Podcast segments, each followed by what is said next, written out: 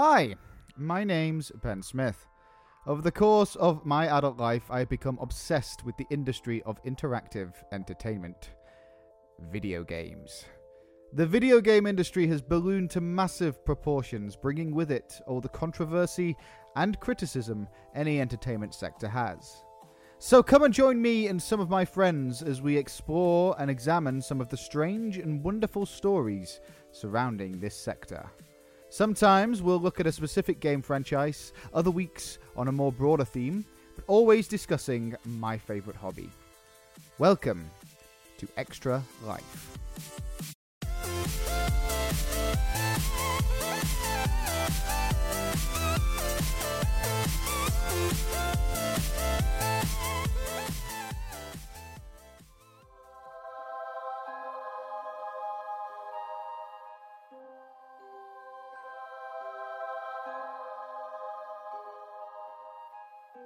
And welcome to our very first episode. To kick off this new series, today I'll be sitting down with Josh Render to discuss a franchise that's very close to both of our hearts, the epic space opera R P G, Mass Effect.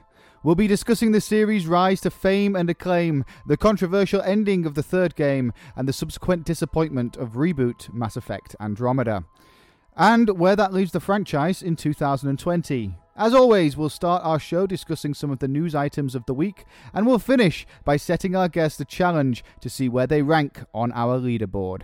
Join us as we ask, how do you solve a problem like Mass Effect? So, uh, welcome to the first episode of Extra Life, where we're talking this week about Mass Effect uh, with my good friend, Josh Render. So, uh, Josh, uh, tell us a little bit about yourself and why you're here talking about Mass Effect with me. Uh, right, well, my name's Josh. I've known Ben since university. Uh, essentially, I'm here talking about Mass Effect because it's a game we both played along a lot of when we were kind of younger men. A lot of, yes, definitely. Yeah, uh, that along with many of other BioWare's games. I've been playing games a very long time. Um, and I was marginally coerced into doing this.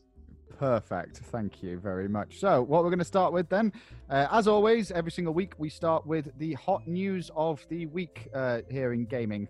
So uh, there's a couple of things that we're going to talk about now. Um, I've just got my news articles up here now. So, the first news article that I read uh, this week uh, is that Sony has announced a P S five event for June the fourth. Uh, so, as we all know, E three this year has been cancelled. Uh, in light of this, there has been a Summer Games Fest across uh, June through to August. It seems that Sony has announced the next level uh, for their PlayStation five events, which will occur on June the fourth. Josh, what do you think? I'm excited for the new consoles, in all honesty. Although it's still, I don't know, it still feels a little soon for me. I feel like we haven't had the old ones. Yes, so um, it, this follows on from what Xbox, Microsoft did uh, a couple of weeks ago, um, where they showed gameplay without showing gameplay, which was interesting. Well, I mean, that's pretty much the norm, isn't it? I mean, even the gameplay is all pre-recorded nonsense. Absolutely, yeah, but they uh, they did get a lot of flack for what they were doing, um, mostly from the community, which was saying you can't call this a gameplay reveal when there's no gameplay. So it'll be interesting to see what Sony comes out with uh, in a couple of days. Uh, well, they came out with that Unreal five test engine, so...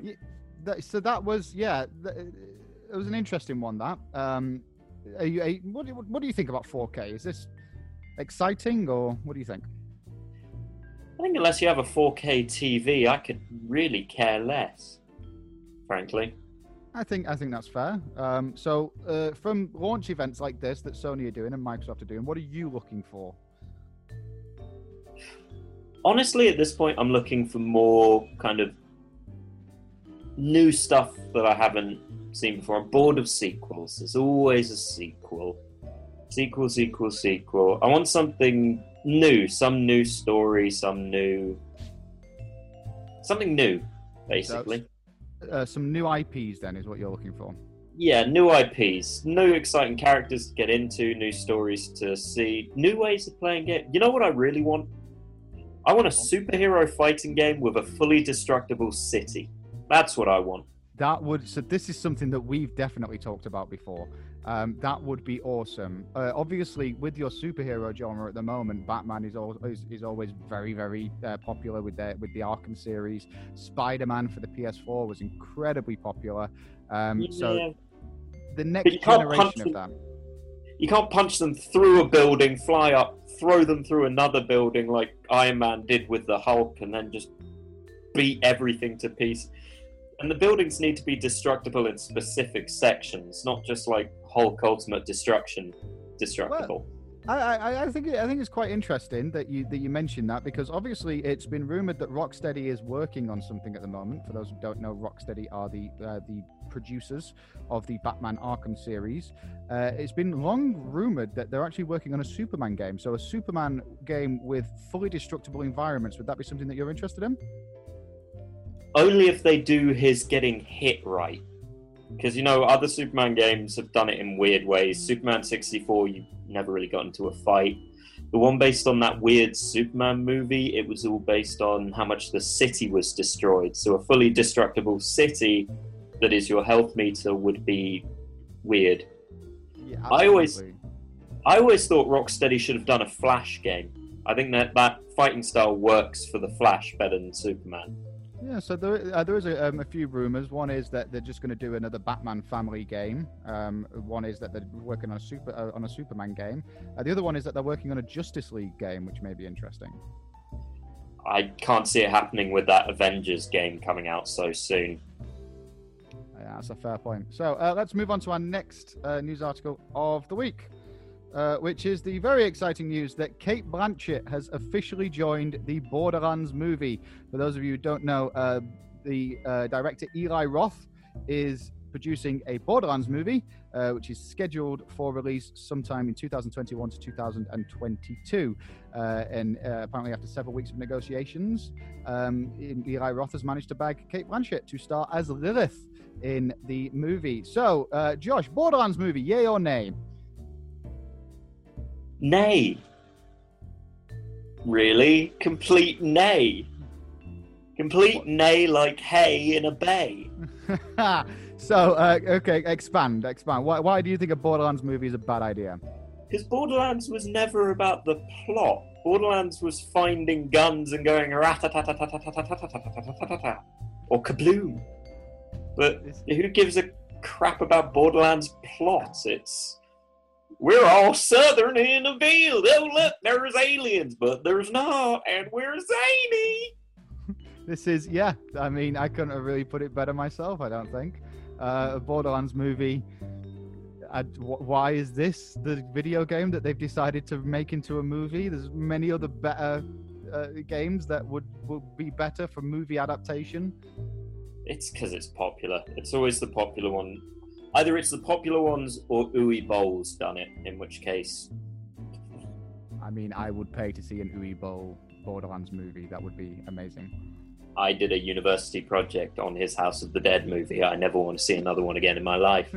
I'm sure he feels the same way as well. I watched too many of them. They're bad. Uh, so, uh, quickly moving on to our next uh, news item of the week. And this one is all about E three two thousand twenty. So, as we've mentioned previously, E three this year has unfortunately been cancelled due to the coronavirus covid nineteen pandemic. Uh, in light of this, uh, many uh, game producers and publishers and studios have uh, decided to do their own versions of what they would be doing at E three uh, over an umbrella um, an umbrella festival called Summer Game Fest. So already we've had uh, things from Microsoft, and uh, we're going to have something from Sony on June the fourth. Other developers, uh, we've got E A Play on June the eleventh, uh, which seems to be their showcase of what's coming up for the next year. Uh, Ubisoft are doing a a press conference to talk about Assassin's Creed Valhalla, uh, among other things, and Uh, Cyberpunk twenty seventy-seven is getting some more gameplay, which makes me very excited in my pants. Um, so, uh, yeah, uh, what, what do you want to see from these from these things, Josh? Uh, I want to see a bit more on Assassin's Creed Valhalla. I want to see what they're doing to approach the fact that all of the Assassin's games since Origins, and I'm playing through um, the Greek one that's name suddenly escapes me at the minute, Odyssey. I was going to prompt you, but you didn't need it. Very good. No, no, no. My memory's not that bad. As yeah. professional as ever. Oh, yeah. But um, no. And I find the problem that always lasts with them is they just get boring after a while. It's very samey. So I want to see what they're doing to kind of block that off. Uh, Cyberpunk twenty seventy-seven, I'm excited to see more about. Hopefully Keanu Reeves turns up again. Probably and, might. And he, he calls us all breathtaking for a second time.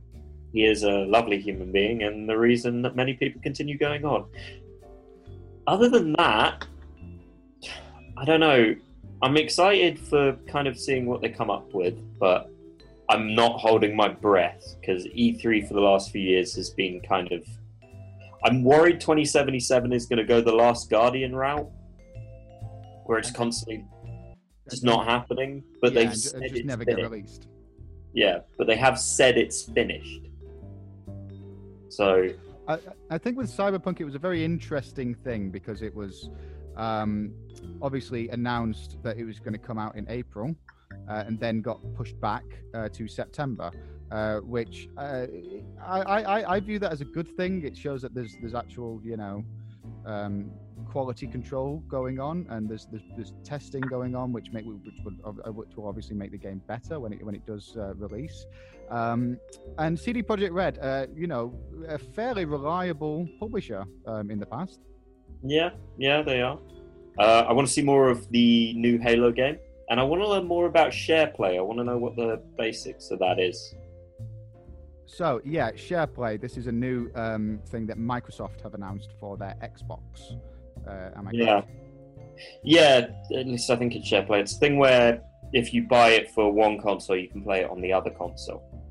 Absolutely. So, um, so with that, what they've announced is that if you buy the Xbox One version of a game, you get the Xbox Series X version for free, which is, I think, a great thing because I know in the past when I've uh, upgraded consoles, such as when I upgraded from the three sixty to the Xbox One, um, you kind of start off with no games whatsoever, and it takes a good few months to kind Dead of... Dead Rising three.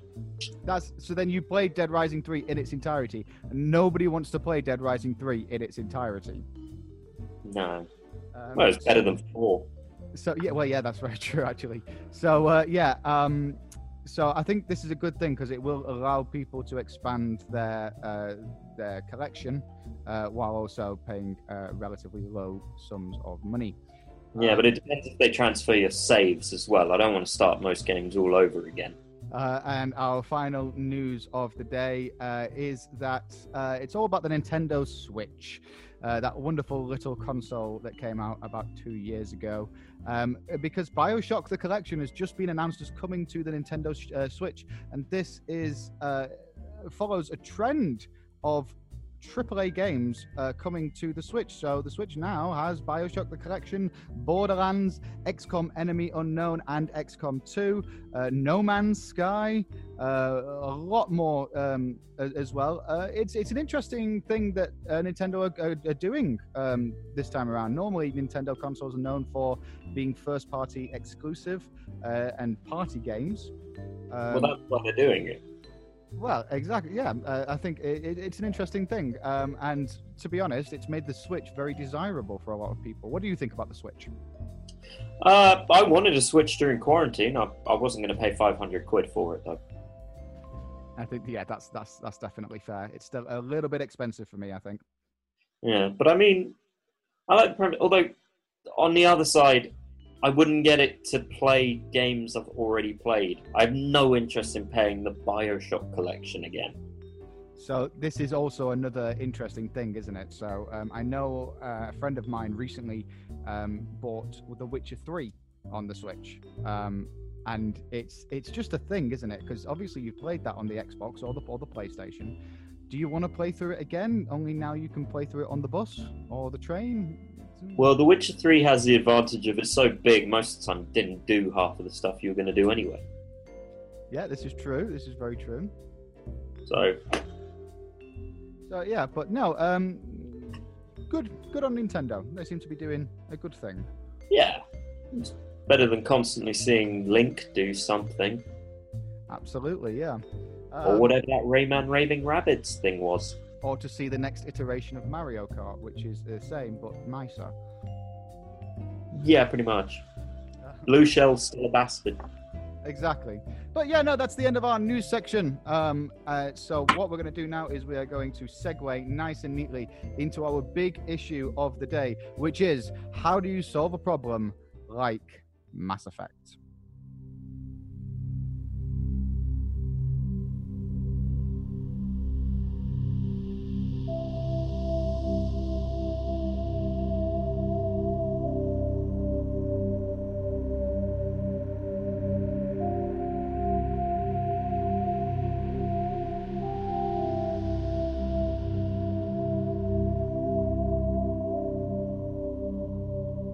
And so we start, as all good things should, at the beginning with Mass Effect, a game released by Canadian publisher BioWare in November twentieth, two thousand seven for the Xbox three sixty. This was a new I P from BioWare, who had rose to fame with Knights of the Old Republic and the Baldur's Gate series.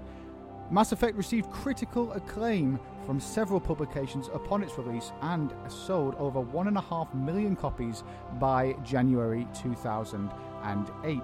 It won Best R P G at the two thousand seven Spike Video Game Awards and the Role-Playing Game of the Year at the two thousand eight Interactive Achievement Awards. Mass Effect is constantly talked about as being one of the best R P Gs of its generation, and it provided a solid framework for BioWare to capitalize on its acclaim and success, which they would in two thousand ten when they released Mass Effect two. Mass Effect two was released on January the twenty-sixth, two thousand ten for Windows and Xbox three sixty. A direct sequel to Mass Effect one, it has become one of the greatest video games of all time and is constantly listed as one of the best R P Gs ever made. The game received critical and commercial success upon its release and spawned many D L C packs, including Kasumi Stolen Many Memory, Overlord, Lair of the Shadow Broker, and Arrival. On the back of this su- success, BioWare decided to finish their trilogy and released the long-awaited ending to the Reaper saga, Mass Effect three.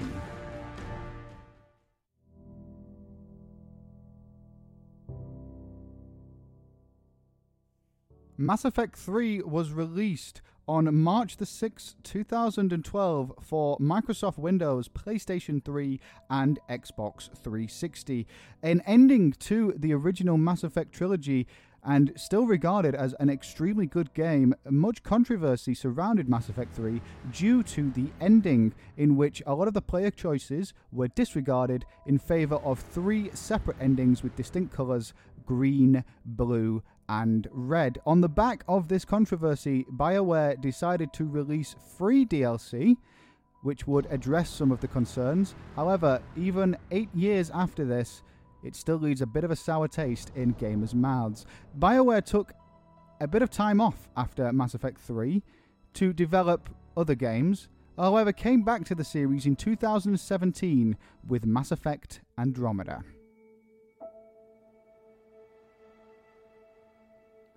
Mass Effect Andromeda released on March the twenty-first, two thousand seventeen and was a critical disappointment upon launch. Many critics and fans alike had similar reservations about a new Mass Effect game, and most had the same frustrations with it, namely that the facial animations and animations for characters were not finished upon release, that the story and narrative, two staples of BioWare's work in the past, were not engaging and interesting, and that the characters lacked depth or purpose. Mass Effect Andromeda, although being a critical disappointment, was still a commercial success, bringing in quite a lot of profit for E A and BioWare. On the eve of rumours that at E A Play this year, BioWare is set to announce a remaster of the Mass Effect trilogy, we asked the question, can Mass Effect be saved? And how do you solve a problem like the Mass Effect franchise. So I'm going to open this up to Josh now. So Josh, let's start with Mass Effect one first of all. What are your memories of Mass Effect one? Well, one of the main things was that it was very different from what you were seeing on the Xbox three sixty at the time. Um, it was very, it wasn't open in the same way as a kind of Final Fantasy game. You know, it wasn't a lot of running around. The worlds were quite compact, apart from the whole Mako thing that was a nightmare. But it had a lot of the stuff that BioWare games had had. So everyone loved KOTOR and KOTOR two because they kind of put you in a universe you understood, enjoyed it. They took that universe, they removed all the stuff people knew, but they kept certain things and put in new things. So it was like Star Wars, but your own Star Wars story in a weird way. Um, it had, it was remarkably good at mixing a lot of R P G stuff. So you had the character customization, the character kind of progression gave you a lot of options to play through it, while merging sort of third-person shooter. I wouldn't say it was a shooter, though. The shooting mechanics in it were not what anyone would call fantastic, really. Um, you know, the sniper rifle waved around vaguely like my vision after twelve shots of something that is blue. Much like, segues, the Asari. That, I, I, you, that is masterfully done. You've done this before, haven't you? um, usually yeah. when drinking something blue. Uh, usually when drinking something blue, um, absolutely. So, uh, yeah, I, I, I think I think it's a two thousand seven game. Um, and I think if you go back and play it now in two thousand twenty, it definitely feels like a two thousand seven game, uh, especially with some of the mechanics. Uh, on an emotional level, though, because I think I think if you take the first Mass Effect uh, in terms of its mechanics, so its combat and its dialogue trees and stuff like that, it's it's a fine game. It's it's it's okay. But I think what elevates this uh, game above a lot of the other games that were coming out at that time is the emotional impact of of the story and some of the choices that you make. Yeah, I mean, there's a, you know, you connect with the characters in a very real way. Um, even the villain, Saren, who, I mean, out of all of Mass Effect was the most human villain, essentially. You know, he had very understandable reactions to something we don't understand, which is what the bad guys are. Um, And the decision to kill off characters. It's not the first R P G to ever do that. Loads of them have done it. Um, so, you know, you can't really give it emotional props for that, but it does help with the world you're building and to give an impression of the mission you're on when something dies, essentially. And it just kind of made alien things human. Absolutely, yeah. It was it was it was a really interesting, wonderful world that was built by BioWare, and it, it left you wanting more. I think that, that that was the thing that Mass Effect one leaves me with every single time I play it. Um, is when you finish the story and you know Shepard comes out of the rubble uh, and goes off to fight another day. Uh, it leaves you wanting to see more stories in this universe, and uh, you know that that that is the perfect thing that you want from you know the first game in a new franchise. And I think unfortunately it's the thing that Andromeda did get wrong. We'll talk about that, that more in a second.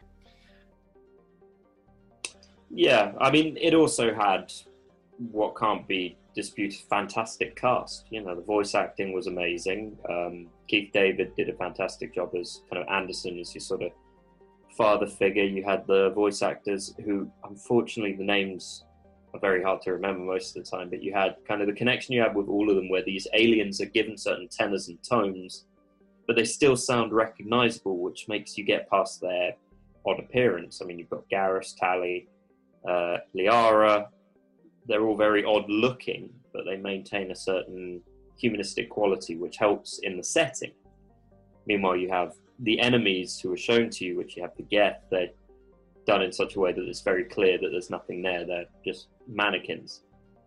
Um, yeah. Absolutely, yeah. Um, so I'm going to ask you some quickfire questions. Um, uh, we're going to start. Uh, uh, we're going to slap a big old spoiler alert warning over this section uh, and over the things that we're going to be talking about for the next twenty minutes. If you've not played the Mass Effect trilogy or Mass Effect Andromeda, stop w- listening to this right now. Go and play it. Come back in about one hundred eighty hours um, and come and listen to what we've got to talk about. But yeah, from here on in, we're going to be talking about some pretty uh, yeah uh, spoiler alerty things. So to kick us off. Uh, from Mass Effect uh, one, Kaiden or Ashley? Which one died? Well, the first time. The first time. The first time you ever played the game. Who did you Ashley. Choose? Ashley died. Interesting. Okay. Um, any, any reason? Space racist. Space racist. You can't argue with that, really. It's kind of, you know. It was kind of race stabby. It was yeah, unpleasant. That's it's fair. Um, yeah, uh, Udina or Anderson? In which, in what regard? Who would I rather have? Well, uh, who became the ambassador for uh, the humans at the end? Oh, Anderson, easily. And even though he didn't want the job, though. Yeah, well, the kind of politician you should really want is one who doesn't want the job. Yeah, it's a, it's a fair point, I think. Um, so, did the council survive, or did you condemn them to their death? They survived. Survived. So we have an interspecies council on the Citadel uh, once more, which is a wonderful thing. Uh, and finally, who got who who got the D? Oh, Liara. Liara got the D. Interesting. And the reason why that's interesting, you'll find out when we talk about Mass Effect two and about where Josh's romantic allegiances lie. Um, yeah. So, yeah, there wasn't much uh, in the way of um, romance options in Mass Effect one. I think for a straight shepherd, a straight male shepherd, I think it was just Liara or Ashley, if I'm not mistaken. Yeah, and for a female, I think it was just Kaiden. Yeah, I don't... Yeah, was I'm not quite sure. Was was Garrus an option back then? I think that was only M E two. Interesting. So, yeah, uh, not a lot of romance options, but, of course, because there was space sex... in Mass Effect one, it garnered quite a lot of criticism and controversy from uh, mainly right-wing and Christian groups uh, in America and Australia as well, strangely enough. Um, so, um, yeah, so, so I mean, so, so, some of the criticism that was that was labelled at BioWare, do you think that's that's fair? No, it was like when kids put Barbie and an Action Man together. It was about as erotically charged as a squirrel. I mean, I think at one point during the Liara sex scene, you saw a little bit of butt crack, but I think that was about it. You see more in a James Bond movie that these people will take their kids to see. You, yeah, exactly. Yeah. So it was, yeah. And it was, it was so horribly rendered as well that, you know. I yeah. Mean, it was not erotic. No one's, no one's getting turned on by that. No, no one's sitting there going, oh yeah. Yeah, exactly. Um, If, if you did, uh, comment below. Um, don't comment below. That's a weird thing to comment. Um, anyway, uh, moving on uh, to one of, I think, actually my uh, favorite ever game uh, of all time that I've ever played, um, Mass Effect two. Um, how, like, I'm just going to be really simple here. How good is Mass Effect two? From a gameplay standard, it's great. From an R P G standard, eh. Oh yeah, it, it, uh, so from an R P G standard, it does do um, it does do away with a lot of R P G elements of uh, gameplay. So that kind of leveling up um, system was completely replaced for it to a more kind of like simplistic. Um, well, very standard. Simplistic. Yeah, and um, a lot of the gameplay wasn't as uh, turn-based and tactical as most R P Gs are. Uh, it was very much an ac- it, it, it went more towards an, an action focus. It was a shooter with added bits, basically.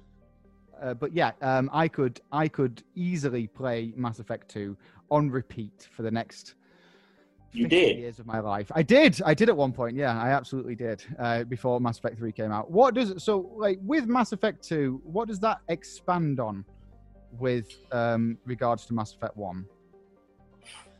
Well, the main thing it did is it streamlined the whole thing. So they got rid of a lot of the R P G things, but frankly, they kind of had to. The R P G selections you had in Mass Effect one, for the most part, you, it was just redundant. You had all your weapons options, and then you had, you could equip all weapons, but certain classes could only use some weapons, et cetera, et cetera. And everyone just picked soldier because the guns were better anyway.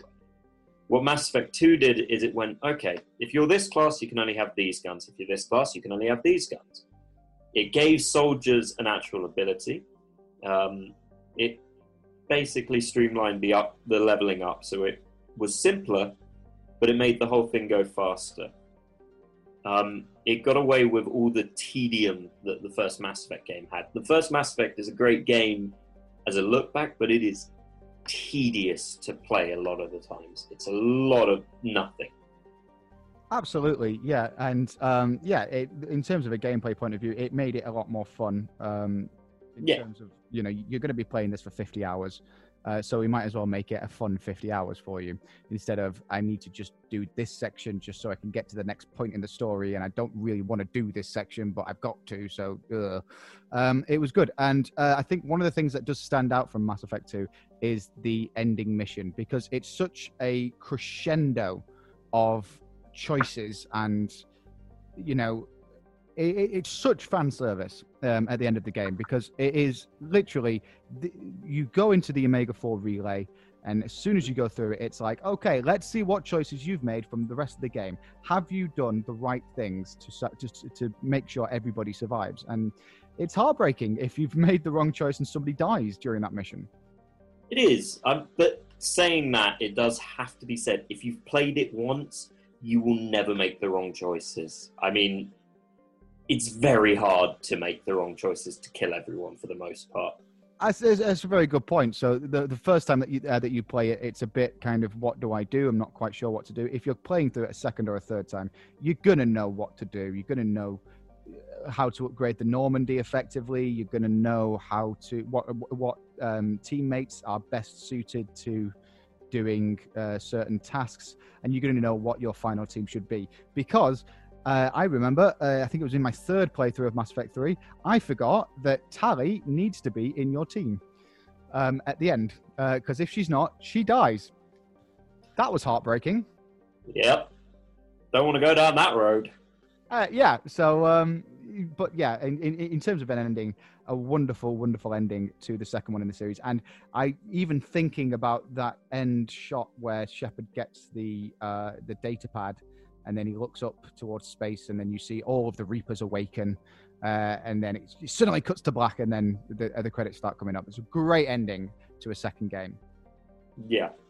I mean, saying that, it had its downsides. It could be a little gauntlet-y at times, especially in the final mission. And on harder difficulties, it was just bullet sponges for the most part.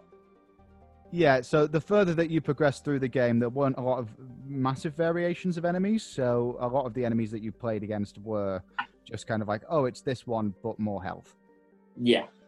And the big bosses were always just health and stupid amount of attacks.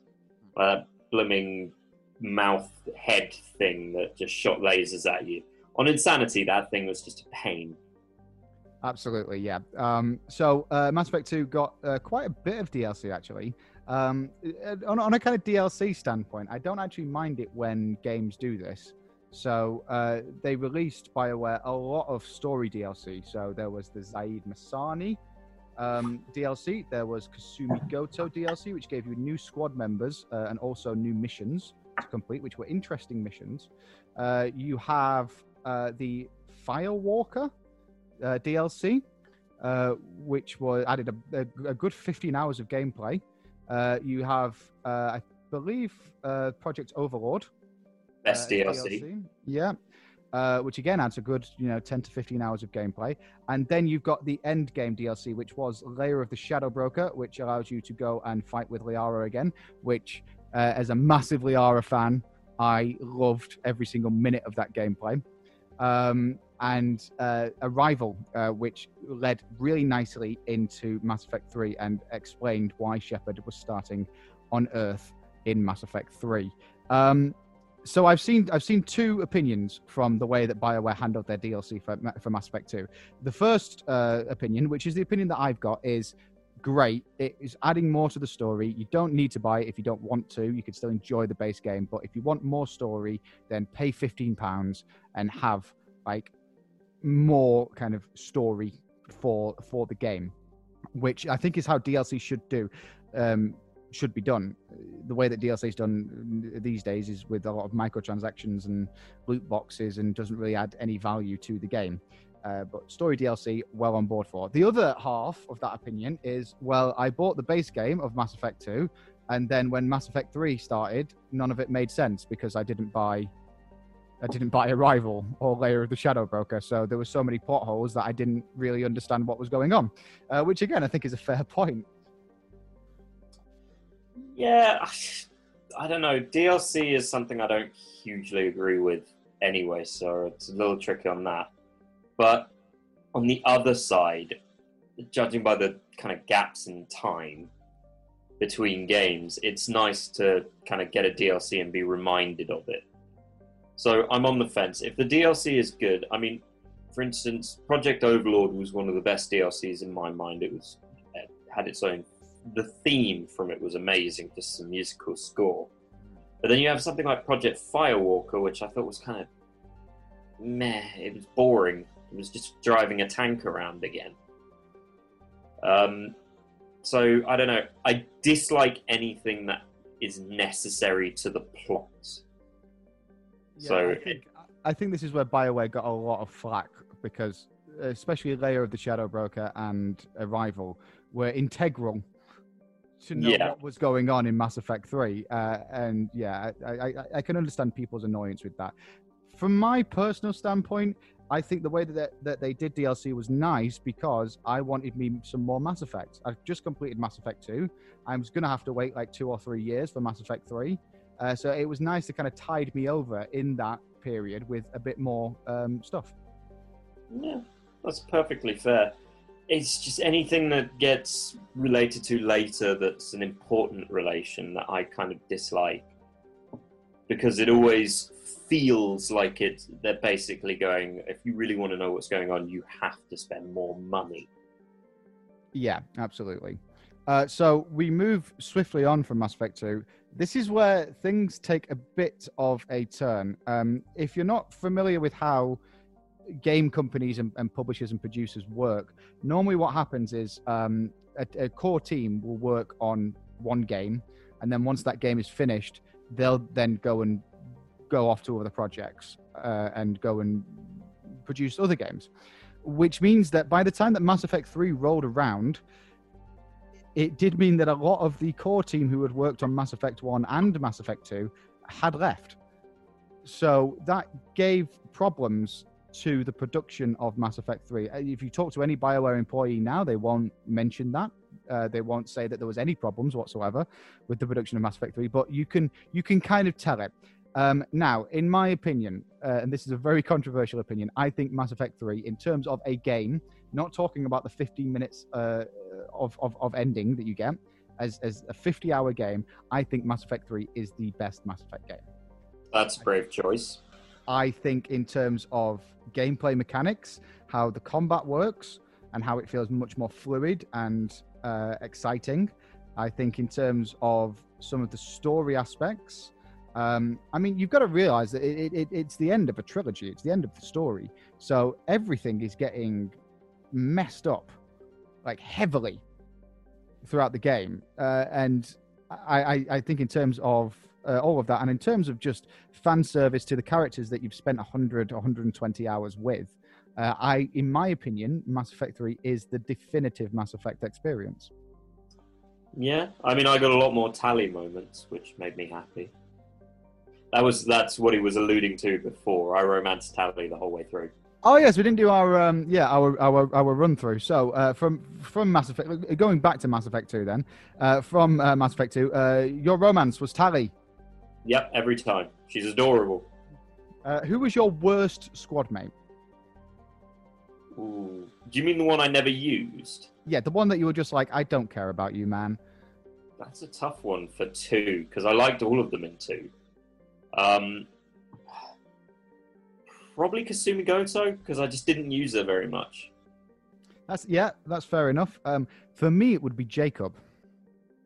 See, I liked Jacob's plot point to the degree where he was a good guy working in a bad or bad organisation. I didn't use Miranda much either. I found her quite irritating. Yeah, Miranda was a bit kind of like, look at me, I'm perfect. But she, she has a nice character arc throughout too, so she starts off as a bit of a bitch. Yeah, and she has some good abilities as well, which kind of help. Yeah, so it she, she, she's got a, she's got quite a nice arc throughout the story. Um, I ended up using Miranda well, quite a lot. Um, in terms of teleports and then dies, so... Exactly, yeah. So in terms of, of, of, of romance, um, the first time that I played through, I didn't romance anyone. Uh, which is a really interesting thing, because what happens in this in the section of the game where you have your sex scene with whoever you've decided to romance, uh, what happens is Shepard goes up to his cabin and uh, picks up a picture of whoever you romanced in Mass Effect one, uh, and it just kind of fades to black. So in my mind, what happens is uh, my Shepard uh, picked up a picture of Liara and then just proceeds to have a wank over her. So he cranked one out. Is that your uh, that's your Shepard's final mission?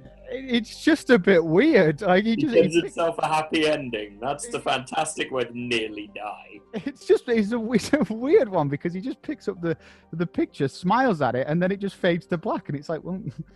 My Shepard was like, nah. Um, but in subsequent playthroughs, I did um, I did romance Miranda, which was a really it was a really interesting uh, conversation with Liara in Lair of the Shadow Broker. Because when you basically say to her, I still, I want to be with you, nobody else, she's like, well, what about that Australian bitch? I see, I just told Liara, yeah, we were good when we were together, but now, yeah. Very, very fair, very fair. So yes, uh, going back to um, Mass Effect three, um, in terms of, of story and game, I really like it. I like the um, different worlds that you travel to, and I like seeing the different worlds, trying to fight off the Reaper invasion. Um, we need to talk about the ending. The ending was never going to be good, frankly. No. There was too much hype, too much kind of stuff for it to ever reach anyone's expectations.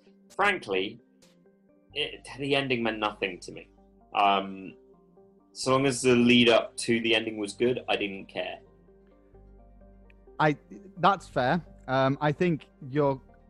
There's so there's this happens with a lot of T V series and a lot of long-running game franchises and, and, and stuff like that, where it's really hard to give a satisfying ending that everybody's going to enjoy, because you've got to uh, uh, remember, for T V series especially, uh, if something runs for fourteen years, then everyone's going to have their own theories about what they think is going to happen. Everyone's going to have their own kind of speculations and conspiracies about what they want to happen.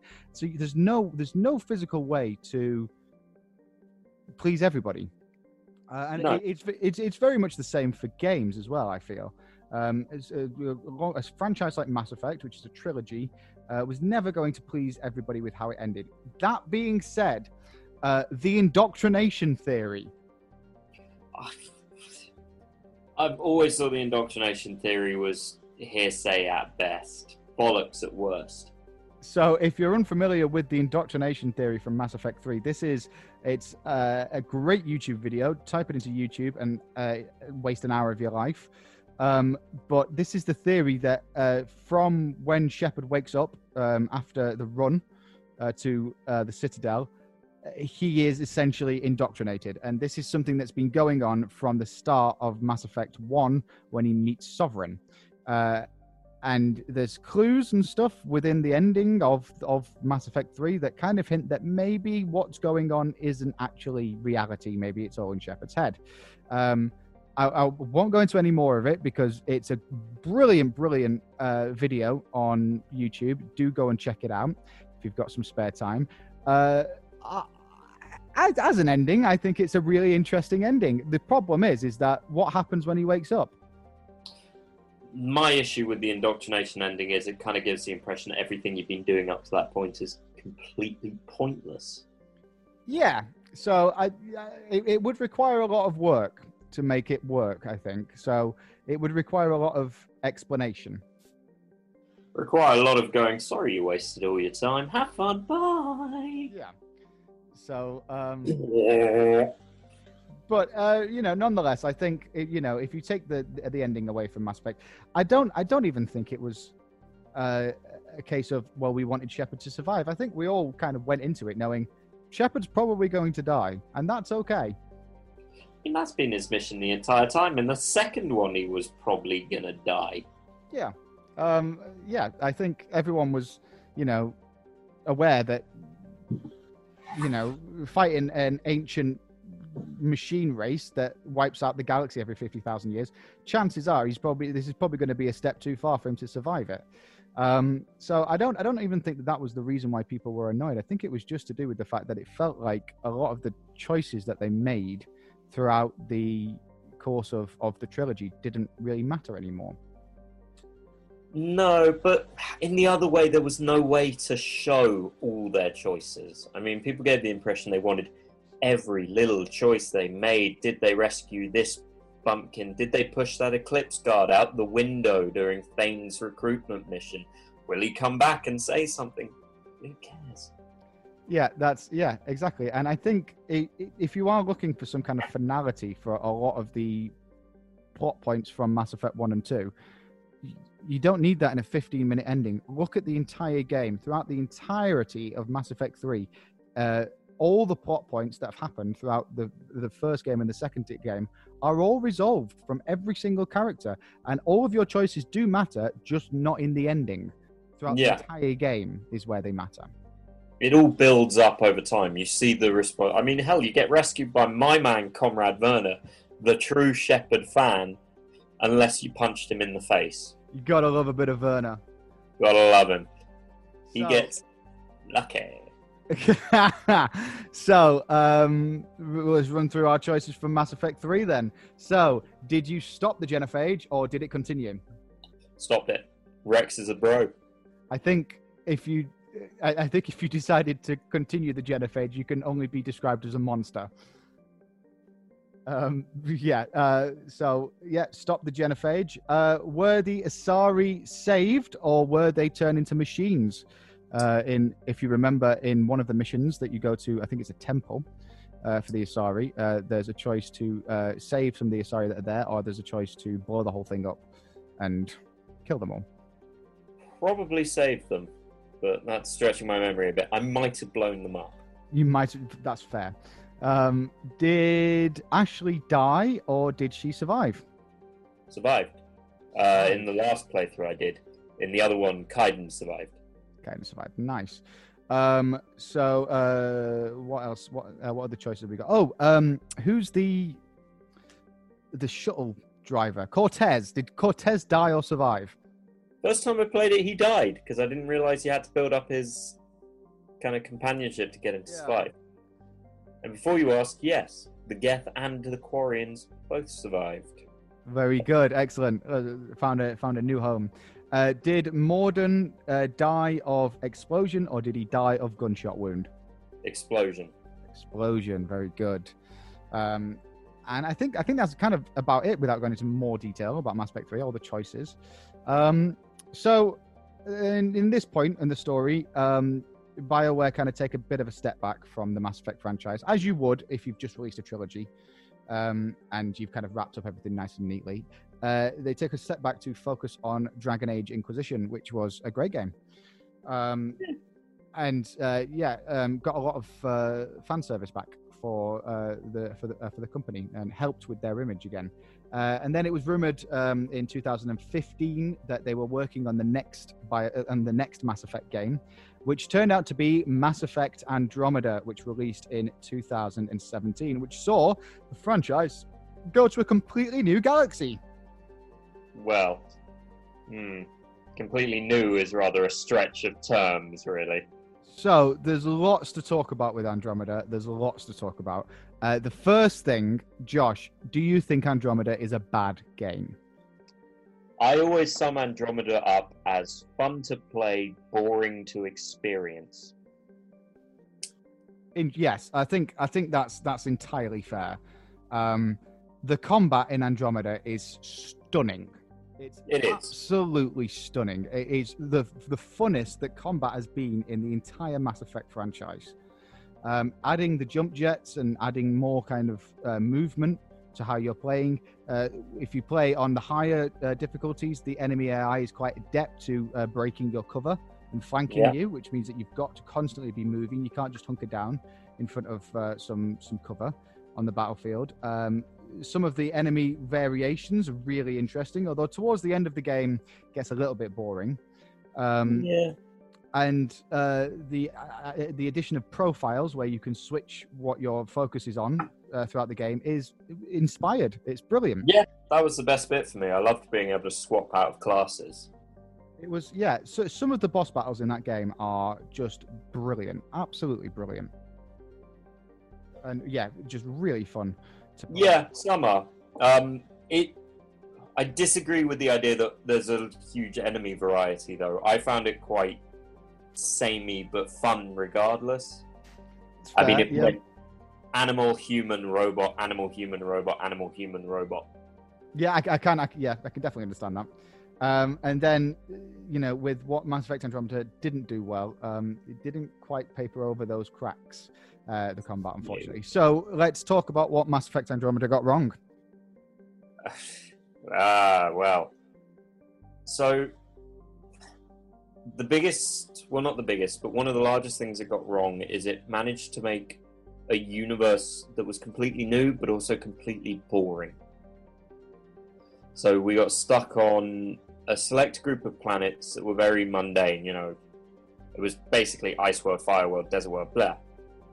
Um, with one alien race, essentially. One new race for a whole new galaxy, which might be scientifically and biologically accurate, but was quite tedious to deal with. There were, and it had such a generic bad guy. Like, there was no battles between your rem, your forces against the kind of new alien species. That would have been interesting. Have a whole new species of alien, their own council, and their fight against your new kind of coming in council, so you can be seen as the bad guy. Instead, you just had the Ket, who are generic evil. Yeah, I think it essentially boiled down to the, the Angara and the Ket are, these are the good guys, these are the bad guys. Bad guys are bad. Good guys are good, um, and that was about it. There, there was a bit of gray, like grey lines with um, in the Angara. They've got a, a mercenary faction called the Rokar, um, who are basically racists and hate all outsiders. Uh, but you can't really argue with them for that, because their first experience of a race that isn't in their cluster was the Ket, who decided to basically exalt them and turn them into more Ket. Um, so I think you'd probably be a bit paranoid after that experience. Yeah. Um, and even then, they were portrayed as rakishly kind of, kind of, you know, we don't like you, but we're willing to change our minds if you convince us. Yeah, exactly. So yeah, you know, in the end, if you if you if you do everything properly um, with the the Angara, then you, you know you are able to change the Rokar's mind um, and get them on on, on board, uh, which is a bit of a weird one. Um, th- we've got to talk about the script, um, because it's it's a bit weird. It feels like it's written by two people. Yeah, there's a weird disconnect between a lot of it, um, because you have all of the main thing is all kind of, we're hopeful and it's all dark and sad, and then all the kind of companion quests are weirdly comedic in that kind of situation. I did. There's an odd use of comedy in it that doesn't really work because it's not funny. But I, so I agree with that, but then I also, I think that some of the comedic moments are golden, and were, like they, they were the moments where I was like, okay, I'm starting to fall in love with these characters now. Um, yeah. The movie night, I'll give you. Yeah, movie night. There's, there's there was a line as well in P B's uh, loyalty mission, where she's she's just ejected you um, from from the Tempest um, into uh, this this volcano planet, and you're you're kind of lying there with your head on the thing, and she says, "Are you mad?" And and Ryder goes, "Mad is the least word for what I am right now." And it, it, it was really nice moments like that, really nice back and forth moments between the crew. But some of the lines were just written by somebody completely different. Um, the most famous one is, of course, the "My face is tired" line. Mm. it's just like some of it is really well executed and written, and then some of it is just horrible to listen to.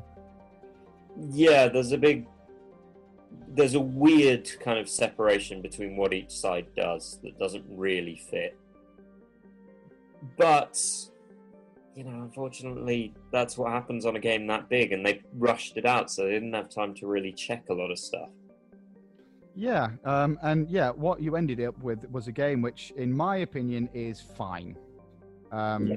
It's not a bad game. Anybody who says that Mass Effect Andromeda is a bad game is uh, getting a bit too emotional about the whole thing. Um, I think, I think, I think it's a fun game to play. I think the the story is a a, um, a good. Um, it, it's okay. Though I will say, when it first came out, it was horrendously buggy, which might paint some people's opinions of it.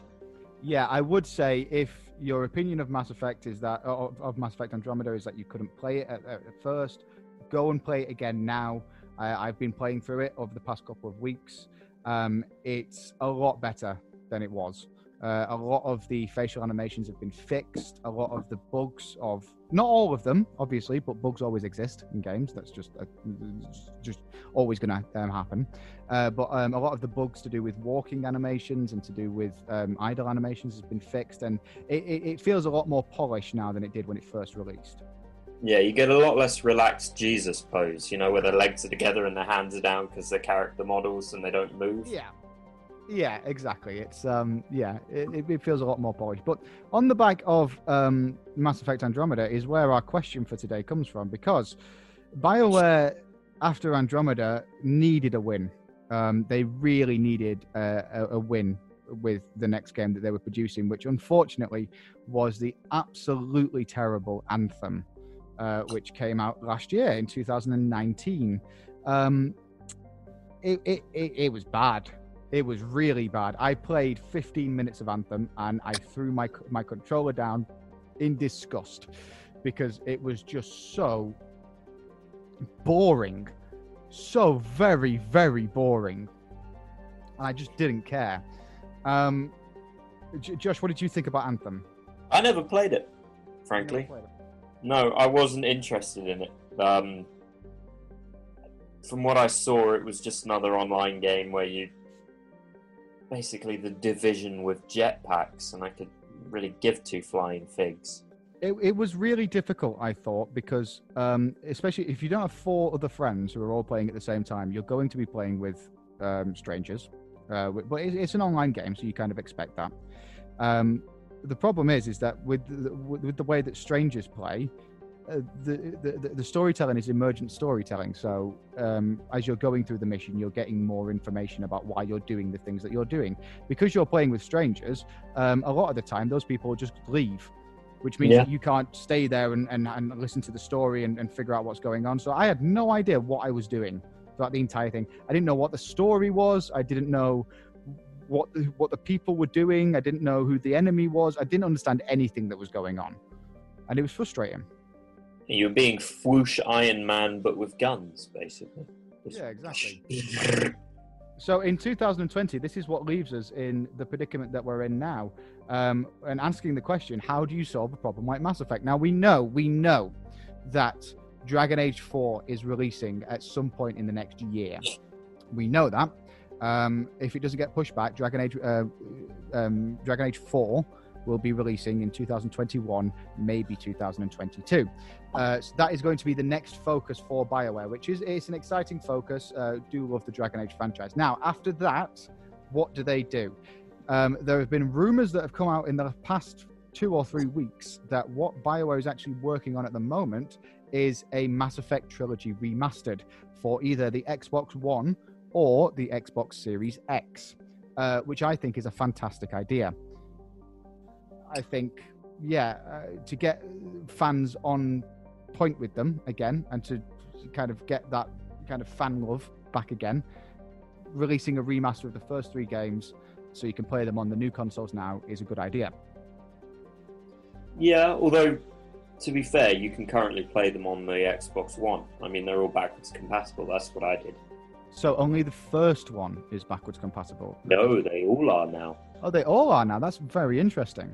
Uh, so, uh, you know, so um, in order for a Mass Effect Remastered to be worth it, uh, it would have to be rendered for four K, you would imagine, and add yeah. something that those backwards compatible versions don't have. That would, yeah. Um, it'll have to do something to make it completely new. They could get rid of the multiplayer in Mass Effect three, that'd be nice. Or, or expand maybe, on it, to be yeah. fair. Or, or, or possibly have some mod support. Yeah. Um, so anything they can do to really do that. The, if they include all D L C as well, that's fair enough, because no one's going to buy the D L C for the original Mass Effect, frankly. Then with BioWare being a subsidiary of E A, you think that the chances of that happening are probably low. True. Well, the problem is that counters out the reason to buy it. If you've got the original three, even on an Xbox three sixty account, you can re-download all the D L C. You don't have to buy it again. Absolutely, yeah. Um, absolutely. So, um, in my mind, there are three paths that BioWare can take. Uh, because there will be an, a, a new Mass Effect, with everybody saying that the franchise is dead and stuff like that. It's not. There, there will be another Mass Effect at some point, uh, because it is an insanely popular franchise. But uh, in uh, how to handle uh, the next Mass Effect, in my uh, eyes, there are three avenues that uh, BioWare can go to uh, through. The first avenue is Mass Effect Andromeda two. Um, there's enough plot holes and um, kind of dangling plot lines and plot threads to make a, an Andromeda two worth it. Um, we still don't know about the status of the Quarian Ark. Uh, we just get a small little thing at the end of the uh, game that says they've told us to stay away. We don't know who the benefactor of the initiative is. We don't really know where the Ket come from. We just know that there's more of them uh, and there's a council of Ket somewhere. Uh, and there's still questions about um, the Jardan, or the Remnant, um, that are left unsaid. Uh, so, you know, if if they if they wanted to continue with that trilogy and continue with that new direction, Mass Effect Andromeda two uh, would be one avenue that that, that that that they could go down. What do you think? I don't see it as being likely, frankly. Um, main, there are a few reasons. One, the amount of bad will it has now make doing a sequel very based towards people who are interested, which is a small number. So if you're going after the plot holes, the game released a while ago now, most people have stopped caring. They're not replaying it to relearn the plot holes or plot holes. Uh, in regard to the Quarian Arc thing, I mean, after they did it in a book, it's kind of redundant, so we know what happened with them now. And going after a ro- you know, the robot remnant menace is kind of, that's just Mass Effect original trilogy, different robots, same place.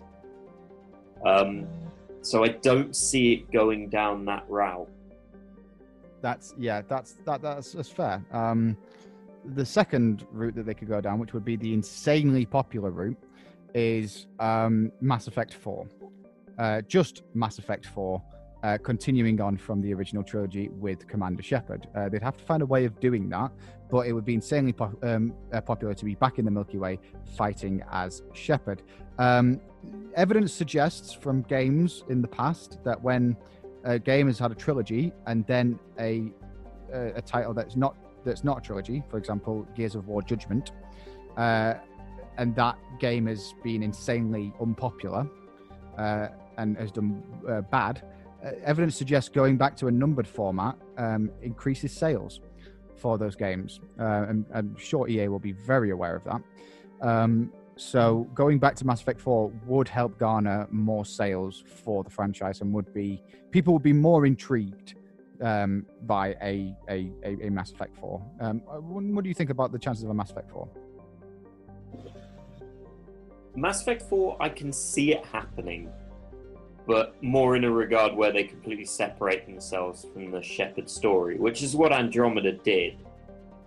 Um, there's a bit to go off there with the rebuilding of everything, because, but on the other side, you might have to set it thousands of years later as well, because with the mass relays all gone and everything's destroyed and most of the civilization is dead, what do you do? Yeah. You can't travel around as easily. It's a bit of a nightmare. Yeah, exactly. It's a bit of a, yeah. It's a difficult one. Definitely a difficult one. Um, and then the third option is to just completely start again, as they did, or they tried with uh, Andromeda, and just go in a completely different direction. They either explore the First Contact War with the Turians, uh, or go into a completely different galaxy um, with a completely different cast and characters, and just try and just start again, basically. I think after their last foray into that, I don't see that happening either. So I think what we're, what what the basic consensus for us is, in my personal opinion, I think Mass Effect four is the most likely option to happen. Um, I, I, I don't know what that would look like, but I think continuing on from the Mass Effect trilogy in the Milky Way is the more likely option for the franchise. However, I would be sad if they didn't at least try and do Mass Effect Andromeda two. Fair. I, I'm unsure. My, my gut says it'll go down a route like Anthem and become a kind of online game. Yeah, so there is there is talk at the moment that the, the next Dragon Age, Dragon Age four, is going to be an online title, uh, which is, you know, sad, very sad, uh, because BioWare is a bastion of single-player R P G content. Um, it is. It's it's sad to see a studio kind of dissolving into uh, another E A cash cow. Well, that's just how E A works. They buy out companies and then do what they do to them. Um, in another way, though, doing it as an online game might mean that a BioWare character finally learns to delegate something rather than doing it all themselves. I mean, we did talk about this, though, didn't we? Because we did say that with with the Mass Effect universe, there's there's definite speculation to do something different. So if you're yeah. you know if if you're releasing your your core Mass Effect experience games on a, on a, on a basis of like three to five years, every three to five years, there's there's another core Mass Effect game which plays exactly the same as as, as, as the other games do, and it's focused on story and, and, and characters and stuff like that. There's there's there's definitely speculation to do like spin-offs of that. So uh, maybe a turn-based strategy game, uh, which has a different uh, thing. Maybe doing an MMORPG, a, like a Mass Effect universe game where you can play an M M O uh, a, a version of the Mass Effect universe and be different races and stuff like that. Um, There's there's lots of there's lots of options in that universe to do something yeah. different. Let's Star Wars Galaxies up a uh, Mass Effect thing. Let me be a shopkeeper. I want to be a Turian shopkeeper selling video games in the Mass Effect Citadel. I think it would be absolutely hilarious if they did, they went down the simulator route for Mass Effect. Yeah, life simulator. Let's do it. It'd be yeah, awesome. So- If it was like Mass Effect Citadel Simulator, where you're just a normal person on the Citadel, and you've got to wake up and go to work, and then you've got to like... you join C SEC, and then you go, oh, look, there's Shepard. Oh, everything's on fire. Yeah, you know, like, oh, I've got to sweep up this broken glass because the Reapers have attacked again. Damn. But yeah, no, I think... So, yeah, in conclusion, I think... Um, how do you solve a problem like Mass Effect? You don't, really. Um, but uh, to to move forward, uh, we think Mass Effect four is probably the best option for that. I think so, looking at the sales of stuff like Gears of War four in turn of Gears of War Judgment. Although Gears of War four wasn't as highly received as Gears of War five, so I don't know. Yeah, it's, but, it's a difficult one. Yeah, I think they need to... Or they just go completely side kind of where Star Wars is going and just have singular stories. Yeah.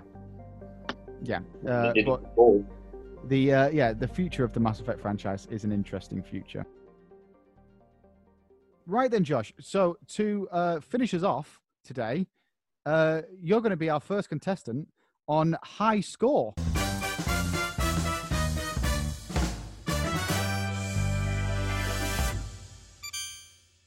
So at the end of every single um, episode of Extra Life, we do a little bit of a challenge with our guests where we ask them some questions about what they've been talking about uh, this week, and we see uh, where they rank on our leaderboard. Now, seeing as this is the first episode, there isn't a leaderboard, really.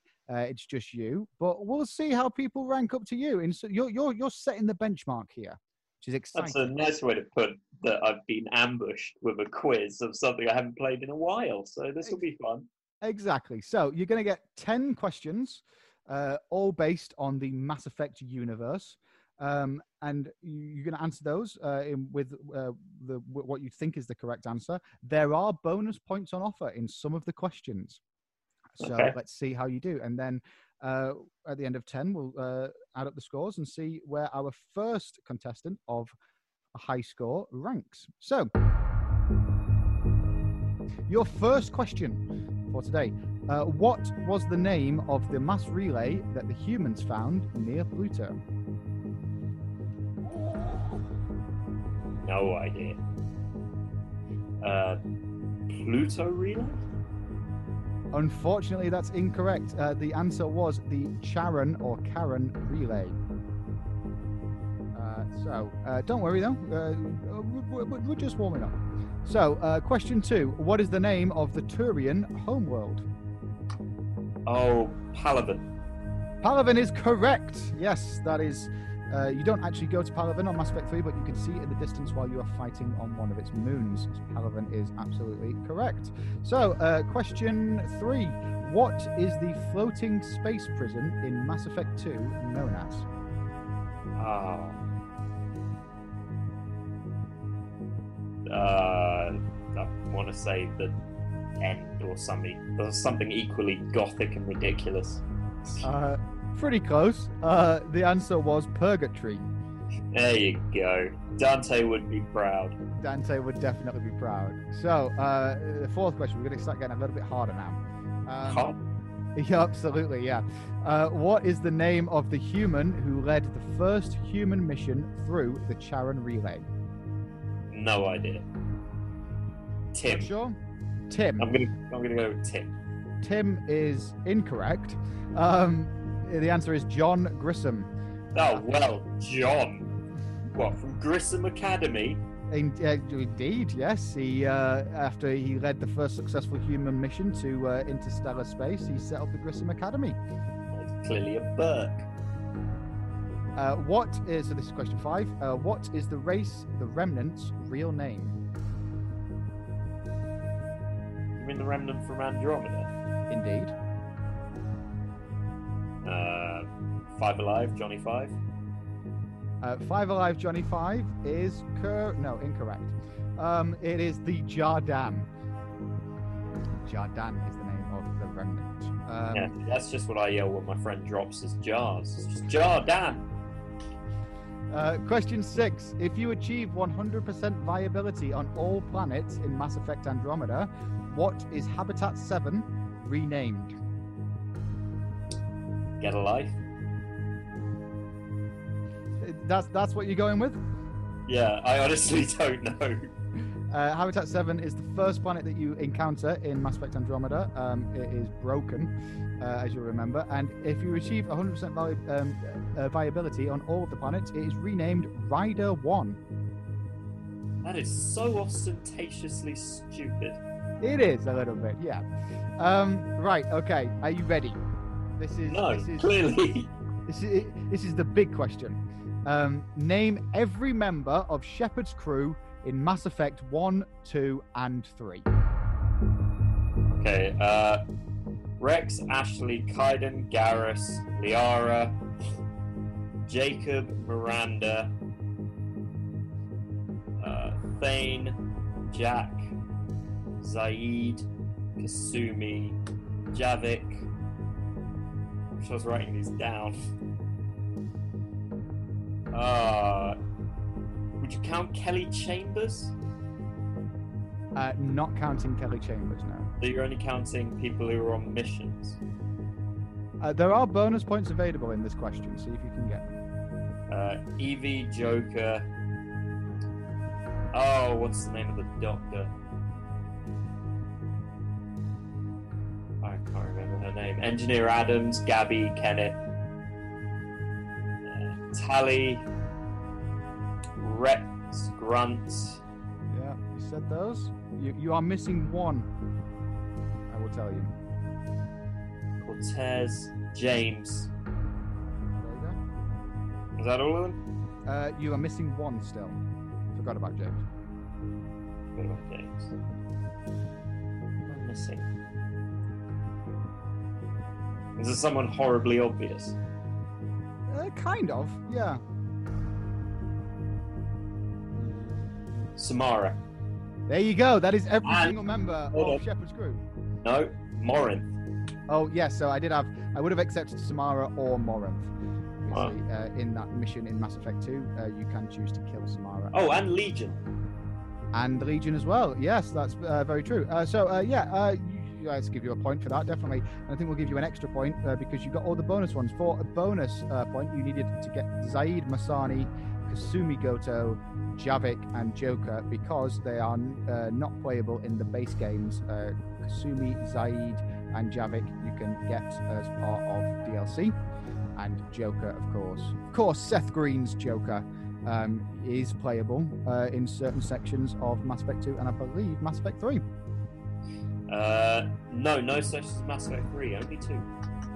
I realise I have no right to correct you as I failed that quiz horrendously. So, uh, question eight. We're not done yet. Question eight.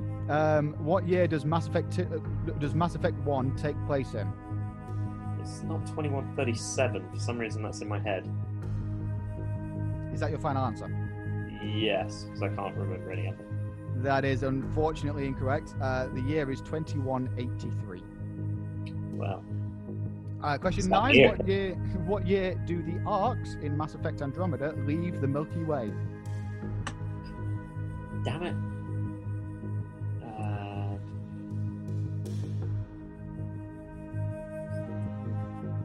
I want to say something like twenty-one ninety-three.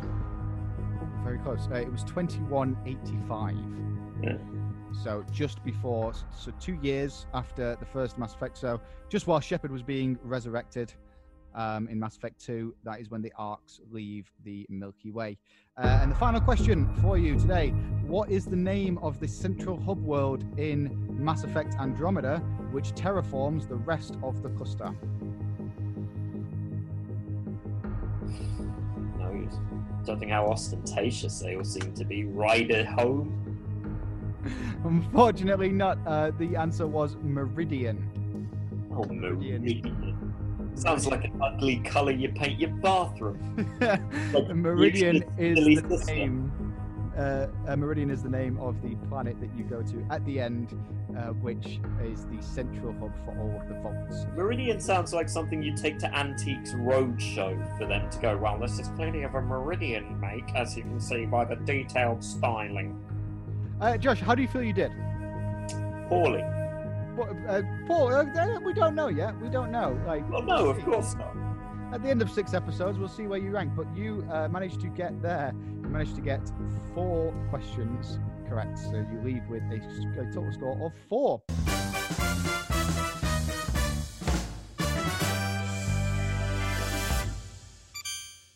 I can live with that, I suppose. I was never going to remember all that stuff.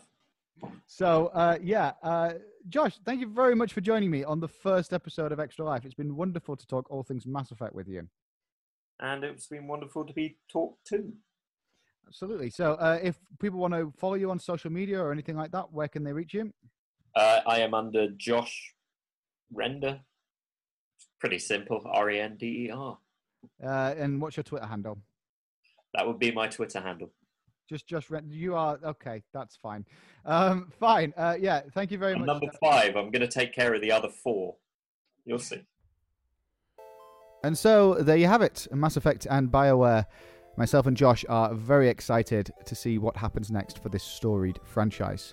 As ever, thank you to my guest this week, Josh, for his incredible insight into the Mass Effect universe, and thank you to the music creators who have allowed me to use their work free of charge. Links to their work can be found within the description below. If you have enjoyed this episode of Extra Life, make sure to check out any past or future episodes that are going on the podcast website, and join me next week as I'll be joined by Sam Carrott, and we'll be discussing misrepresentation of gender and gender identity within video games. It should be a very interesting discussion. Until then, my name has been Ben Smith. Thank you for checking out Extra Life, and I will see you sooner rather than later. Take care.